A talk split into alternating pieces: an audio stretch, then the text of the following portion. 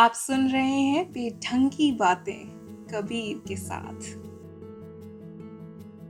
बहुत लोगों ने मुझसे बहुत बार पूछा कि ऐसा क्या है उसमें जिसके बारे में तुम इतना सब और इतना खूबसूरत लिखते हो?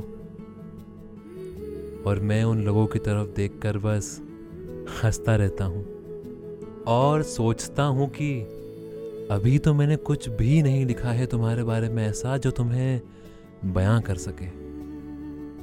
और लिखूँगा भी नहीं।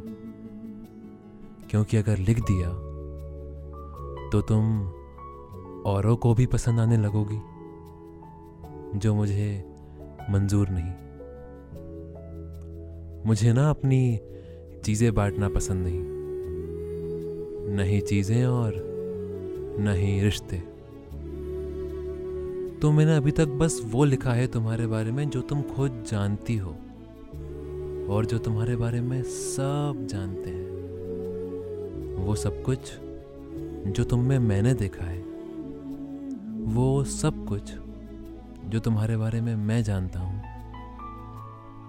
वो तो महफूज है मेरी डायरी में, जो तुमने मुझे तोहफे में दी थी।